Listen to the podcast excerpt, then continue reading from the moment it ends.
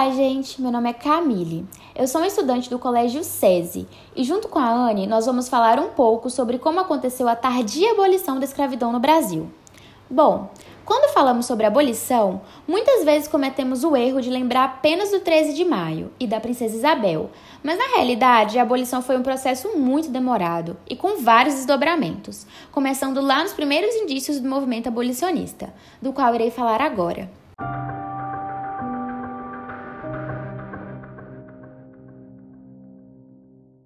No início da colonização do Brasil, no século XVII, já se enxergava o início de um certo raciocínio abolicionista, quando os jesuítas eram contra a escravidão indígena, que logo foi substituída pela mão de obra dos escravos negros, que era mais lucrativa e mais aceita, devido às várias teorias raciais elaboradas na época sobre supremacia branca, para justificar a escravidão e desumanizar o povo preto. Em 1757, a escravidão indígena foi proibida de vez, por um decreto do até então secretário de Estado de Portugal, o Marquês de Pombal. O mesmo que, uns anos depois, em 1761, também decretou o fim da escravidão negra. Porém, esse decreto foi implementado apenas na metrópole europeia, territórios da Índia e depois na Ilha da Madeira. Para a coroa, abolir a escravidão na América seria um duro impacto econômico. Em 1822, o Brasil quase foi fundado como um país sem escravidão e teria sido o primeiro país da América do Sul. Na época, o abolicionismo já era uma discussão mundial, com diversos movimentos abolicionistas. Uma das principais figuras da independência no Brasil era José Bonifácio, que descrevia a escravidão como um câncer que destruía as bases da sociedade. Mas seu desejo não se tornou realidade, com as oligarquias defendendo seu desejo da manutenção do regime escravista. No período regencial, o Brasil sofreu pressões do Reino Unido para abolir o tráfico de pessoas. Nesse período, acaba surgindo a expressão para inglês ver, que significa prometer algo sem intenção de cumprir. Isso porque o Estado decretou a Lei de Feijó em 1831, que proibia a importação de escravos para o Brasil, que na verdade acabou tendo um efeito contrário, já que os fazendeiros passaram a investir cada vez mais nesse comércio, com receio do tráfico acabar a qualquer momento. Porém, o comércio atlântico de pessoas foi combatido progressivamente, com uma constante pressão britânica, e depois chegou ao fim de fato em 1856, depois da Lei Eusébio de Queiroz em 1850, que proibia de vez o tráfico de pessoas, e a Lei Nabuco de Araújo em 1854, que punia as autoridades que encobrissem tal crime. Porém, acabou que foi substituído pelo tráfico interno de pessoas no Brasil. O movimento abolicionista realmente cresceu de forma notável no Brasil a partir de 1870, unindo o grande fato do comércio interno de escravos com o fim da Guerra do Paraguai, quando milhares de soldados negros vitoriosos retornaram da guerra e ainda assim corriam o risco de voltar à escravidão. Nesse período, uma série de associações abolicionistas surgiu em diferentes partes do país. A ação desses grupos era diversa e o crescimento do debate abolicionista alcançou a política, apesar da grande resistência existente contra a abolição. Entre os grandes símbolos do abolicionismo no Brasil está Luiz Gama, que foi vendido como escravo pelo próprio pai. Após conquistar sua liberdade, tornou-se jornalista e rábula, que significa advogado sem formação. Luiz libertou na justiça mais de 500 escravos. Além do Luiz, outro nome de destaque é o de José do Patrocínio. Negro e jornalista, foi um dos fundadores da Confederação Abolicionista e o redator do manifesto dessa associação. Esses dois e mais vários jornalistas negros e brancos atuaram contra a escravidão e distribuíam folhetos constantemente, além de vários jornais abrirem espaço para a publicação de artigos em defesa da, da abolição. Dentre esses artigos, podem ser destacados A Abolição, 89, A Liberdade, O Amigo do Escravo, A Gazeta da Tarde e vários outros. Na década de 1880, a atuação do movimento abolicionista dava-se por duas vias, a legal e a ilegal.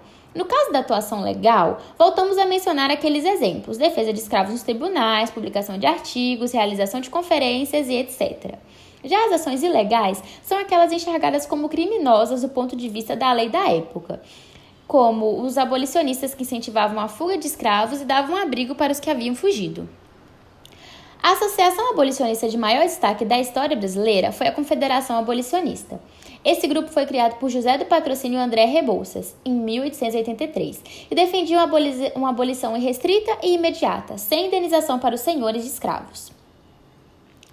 Entretanto, o movimento abolicionista não aconteceu apenas por parte da população livre. Os maiores responsáveis e autores da causa são, na verdade, os próprios escravos, que resistiam à escravidão de diversas maneiras.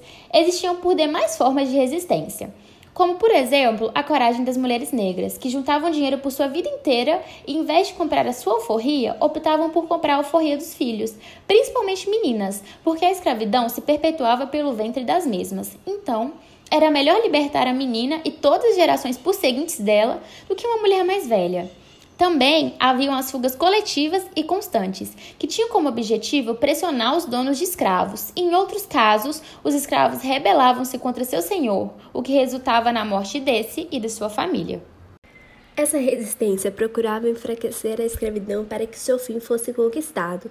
Os escravos que fugiam, muitas vezes, poderiam mudar-se para as cidades e misturar-se na multidão de negros libertos e escravizados. Outros, por sua vez, preferiam mudar-se para os quilombos, redutos que abrigavam escravos foragidos, como, por exemplo, o Quilombo dos Palmares, que foi o maior quilombo da América Latina.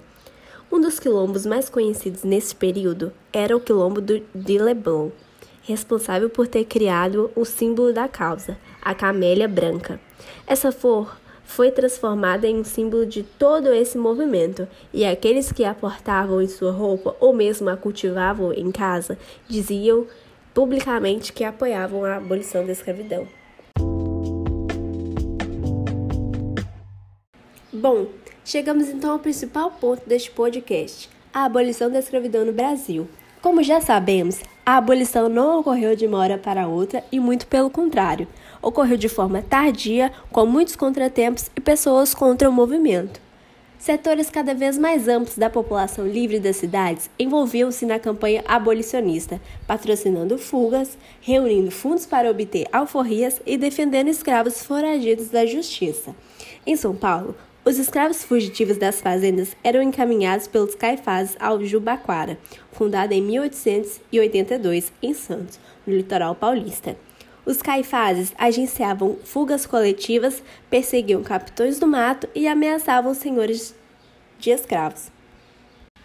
Porém, no processo de abolição da escravatura, como já dito anteriormente, nem todos eram a favor do movimento, e a pressão logo foi sentida no parlamento que passou a receber denúncias de grupos escravistas contra a devastadora onda abolicionista, que, segundo esses grupos, ameaçavam a ordem pública e a riqueza do país. A pressão de ambos lados acabou reacendendo o debate parlamentar e em 1885 foi aprovada a Lei Saraiva-Cotegipe, mais conhecida como a Lei dos Sexagenários, que emancipava os escravos maiores de 60 anos. Porém, há controvérsias. Na prática, teve pouco efeito, pois libertava somente os escravos que, por sua idade, eram menos valorizados.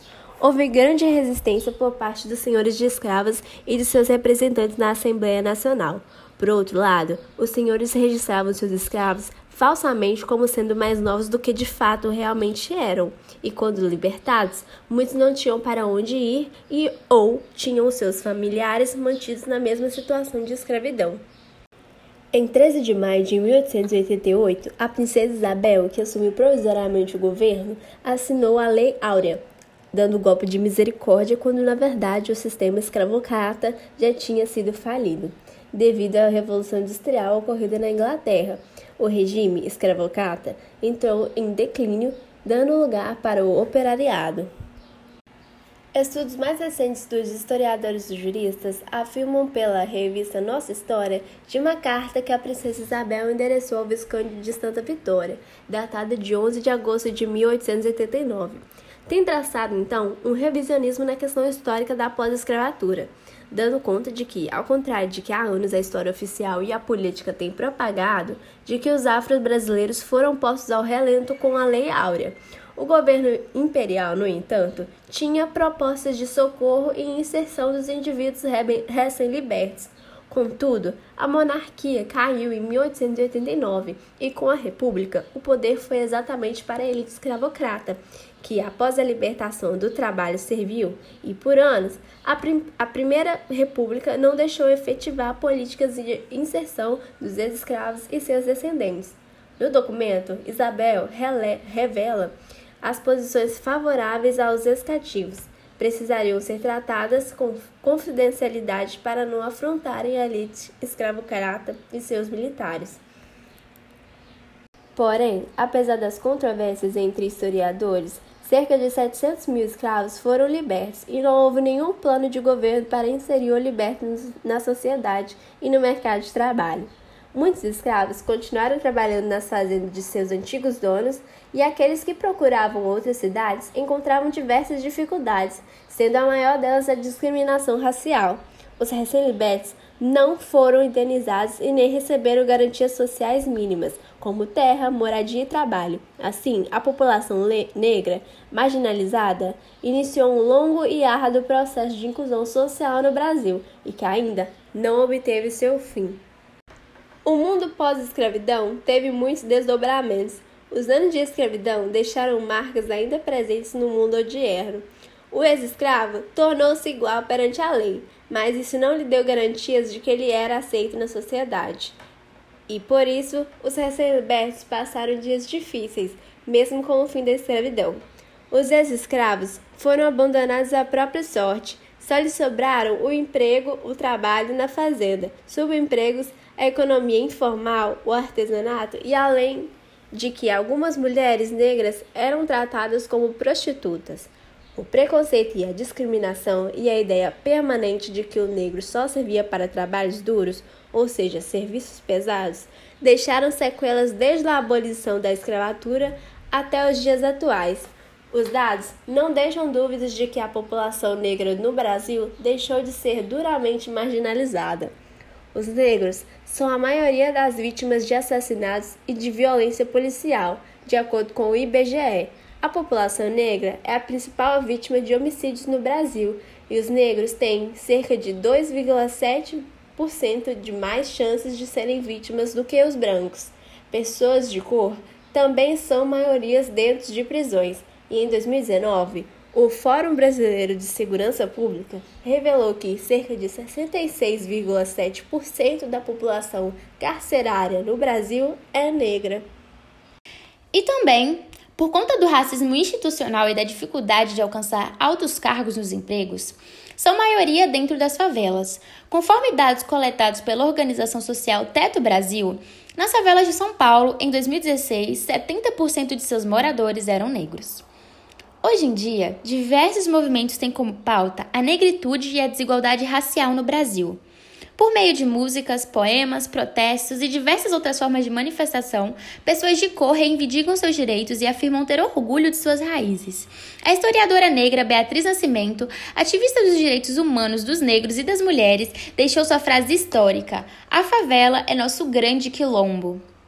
Ainda há muito a que se combater no que se refere no mundo pós-abolicionismo. Os anos de escravidão deixaram marcas que perduam acentuadamente no mundo odierno.